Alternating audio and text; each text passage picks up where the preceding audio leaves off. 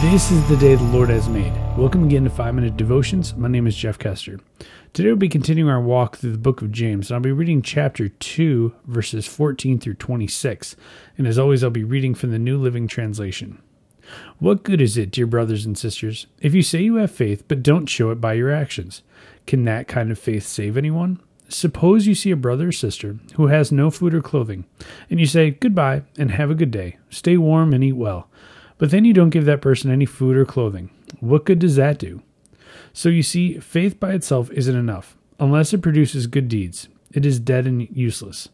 Now, someone may argue some people have faith, others have good deeds. But I say, How can you show me your faith if you don't have good deeds? I will show you my faith by my good deeds. You say you have faith, for you believe there is one God. Good for you. Even the demons believe this, and they tremble in terror. How foolish. Can't you see that faith without good deeds is useless?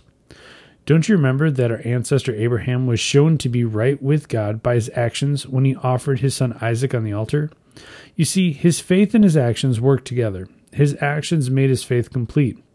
And so it happened just as the scriptures say Abraham believed God, and God counted him as righteous because of his faith. He was even called the friend of God. So you see, we are shown to be right with God by what we do, not by faith alone.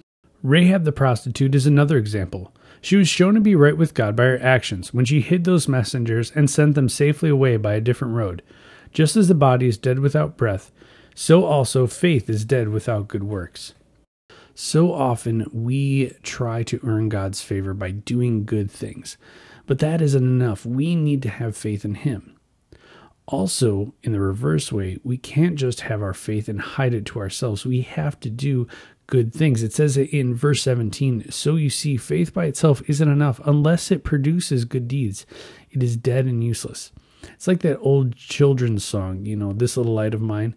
He's saying, You have your light, let it shine. Don't hide it under a bushel. Don't hide it from others. Let it shine. Show others the light of Christ so that hopefully they will become lights of Christ as well. If you share that with others, that's what God wants you to do. He doesn't want you to hide it and keep it to yourself. He wants you to share His light with everyone around you. I like how it says here in the beginning, you know, um, suppose you see a brother or sister who has no food or clothing and you say goodbye and have a good day, stay warm and well, but then you don't give that person any food or clothing. What good does that do? You know, so often we say, Oh, I'll be praying for you, or I hope that person finds what they need. No, God put us on this earth to meet the needs of others, to meet the needs of people who, who need help. We're supposed to be lights in dark places. So, this Christmas season, as you go through your week, as you go through this holiday season, look for opportunities to be lights in dark places. If you see somebody in need, meet their need. Obviously, if they have a big need, try the best you can. Give what you can. Help them out. Maybe you can't give them a place to stay, but maybe you can give them a meal.